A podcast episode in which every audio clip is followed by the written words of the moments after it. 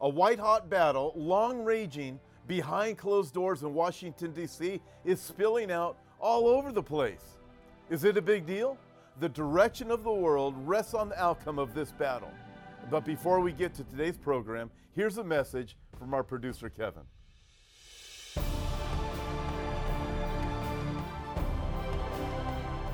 Hi, I'm Kevin, the producer of Today in Prophecy, and I'd like to thank you for watching this week's episode. If you're blessed by this show, please consider subscribing to our channel. Once you subscribe, you'll be able to stay up to date with all our latest videos. Now let's get back to the program. I'm Tom Hughes. Welcome to Prophecy Update on Hope for Our Times.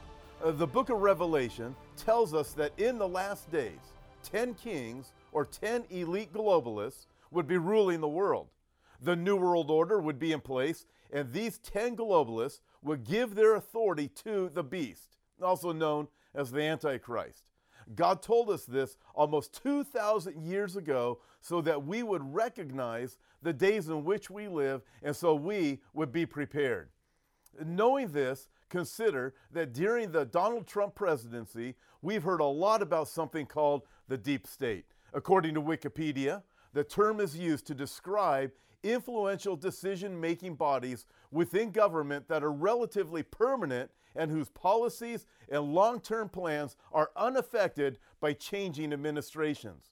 That's a good definition, uh, but let's put it another way. In giant bureaucracies, bureaucrats rule. Uh, but that's not how it's supposed to work. Governments are supposed to receive their power from the consent of the governed. That is accomplished through elections, and bureaucrats are not elected. Uh, government employees represent many different worldviews, but over the years, certain key departments within government have tended to hire people best described as globalists. They understand that a true one world government is not yet feasible, but that's the direction they see the world going. In fact, they see it as the world's only long term hope. The idea is that we can't have wars if we're all on the same side.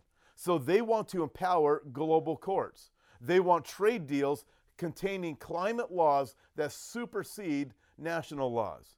They want increased wealth sharing and less rigid borders. And then came Donald Trump, an unabashed American nationalist. His election triggered a furor like none seen before his way of presenting himself, his management style, and his years of living as a self indulgent billionaire have all left him open to criticism. But those are not the real reasons his critics have gone ballistic. I won't go into the scandals President Trump is facing. I hear the same rumors and news reports that you do. I don't know what's true and what's not like Richard Nixon almost 50 years ago, he may have handed his enemies the weapons with which they can destroy him. Uh, time will tell. But I know this the deep state globalist rage at Trump begins and ends with his nationalism. In a recent call to Vladimir Putin, Trump congratulated the Russian leader on his reelection. When Trump mentioned this, the CNN talking heads almost exploded. How could he congratulate this evil man? They asked. And then someone in the White House leaked a page from a briefing book given to the president before the phone call. There in capital letters were the words, Do not congratulate. Washington elites were even more outraged. The president had ignored his staff's advice and congratulated Putin for winning a sham election. But they didn't mention that German Chancellor Angela Merkel also congratulated Putin.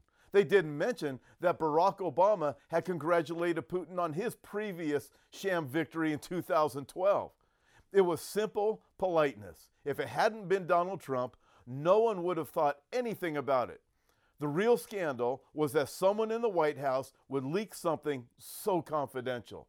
And there could only be one reason the deep state wants to undermine Donald Trump at every opportunity. According to the Bible, the globalists will one day get what they want, and it will be one of the great disasters of human history. A one world government is coming, and its leader will be none other than the Antichrist, and it appears that this is going to be coming soon. Folks, I've got to ask you, with all that we see going on, we know and we can tell that the Bible is true. And the prophecies in the Bible were written thousands of years ago so that we can have the confidence to understand that Jesus is the only one who can forgive us of our sins.